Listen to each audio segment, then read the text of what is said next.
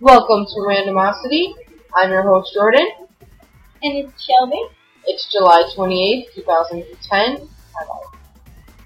July 29th, 2010. And this is our first episode. We're kind of new at things, so give us a break. We're using my laptop microphone, so hopefully you guys can donate some money to us using our website, um, Randomosity Podcast at blogspot.com, and hopefully you guys can donate some money to us. Um, we'd like to thank Razor Life for sponsoring us, and we're looking forward to telling you guys about our tech news. Um, we're really excited to get, yeah, to be having this. So, we're gonna start with the tech news. It ranges from Google working for the government or creating apps for the government to Kmart getting a $150 Android device. And I think that's really cool. So Shelby, would you want to tell us our topic for the first thing? Well, the first topic is that there's supposedly supposed to be 17 proposals to restart the internet if the world or nation decides to shut the internet down. Now what this is, is, um, the world got together and we're like, okay, five, seven nations need to take a key to turn the internet on, somebody turns it off. Now, I don't know if it's our president who has one, because that is totally classified, but five, five of those seven people need to meet together in the United States in a hidden place, and they need to put the key into a machine, I'm guessing, or scan it or something, and that will give the um, internet back to everybody in the world. Now, I don't see why you really need this because I don't see why you would shut the internet down because that'll ruin a lot of things. And then, um, I just think that's really weird. Shelby, what do you think about that? I think it's just crazy how they Yeah, can do something like this. Like, I just think it's crazy too because you can't just, I just think it's crazy. It doesn't seem legible that you can just take something and modify it to something this different. Weird. Okay, now we have more news. This is kind of cool. Um, the Japanese researchers invented holograms that you can touch. Like, it's like you're really touching it, like right there. Yeah, of you feel the hologram. It's 3D still, and you can touch it. So I'm watch- I was watching a video a few minutes ago about a pink elephant that was jumping in a circle, bouncing up and down um, around somebody's hand. And it actually makes It actually mark. makes imprints by sending electromagnetic waves into your hand to create like a feeling. Um, it's really cool. You guys should watch the video. Um, the link is in the description, and the video is down towards the top or up towards the top of the page. Um, they say that the hospital um will not will now be able to have buttons that don't have to be sanitized because you're touching the hologram, but really you're just touching the air. So, so there's nothing to clean there anymore. It's just the machine or the hologram generator. You touch it, nothing to clean anymore. That saves a lot of staph infections and stuff like that from the hospital. It makes it much more sanitary. Even if they did that for sinks and stuff. Okay. Now we have um, Apple came out with new products. They have a 27 inch um, cinema display. That's like a really, really good display.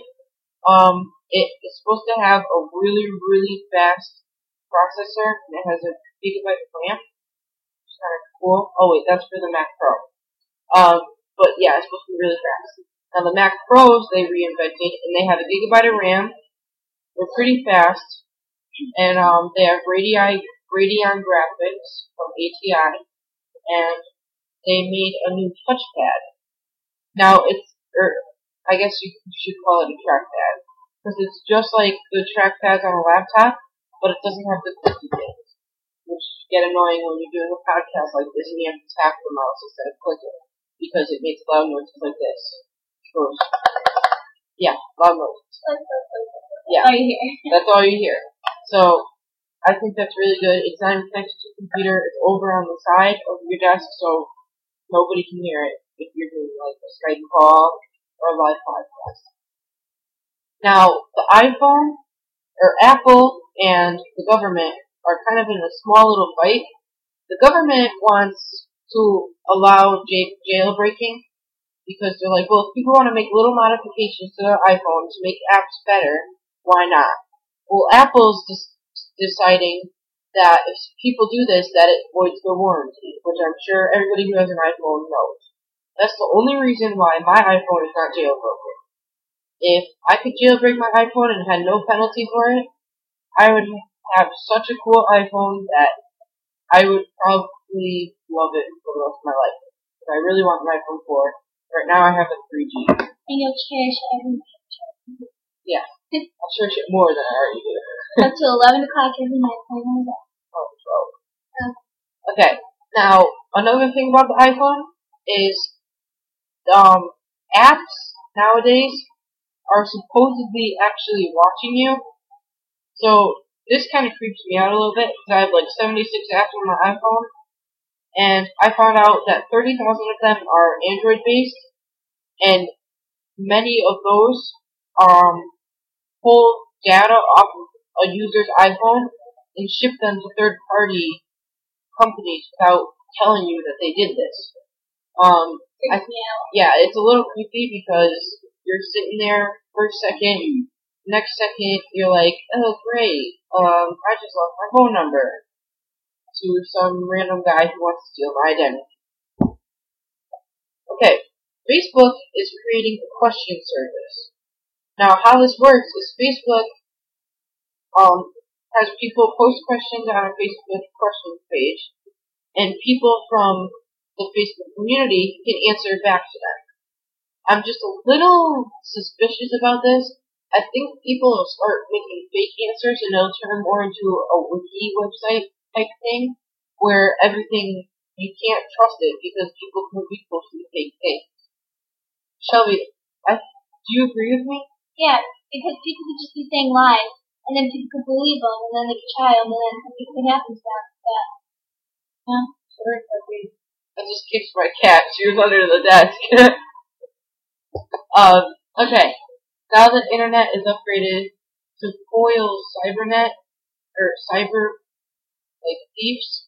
So now ow, people can't um like mess with the internet as much as easily as they could before. So pretty much it's just a little more secure than it used to be. And that's the upgrade really hasn't had an upgrade um forever, so it's kind of a historical thing. Um, Kmart is getting um a hundred and fifty dollar Android tablet. It's seven inches. Um, it's made by Augen. Um, it's supposed to come out later this week. It's got two gig two gigabytes of storage, Wi-Fi, 256 millibytes of RAM, and I don't think I trust it. I think it's gonna put a lot of people's ideas on the Android device down the drain because it's gonna be very plasticky with price. I really think that it's it's too cheap for an Android. Um, this has been Randomosity Podcast. We'd like to thank our sponsor, RazorLife.com, once again, living your life on the cutting edge. And we'll see you guys whenever we feel like making another podcast. Thank you. See you later.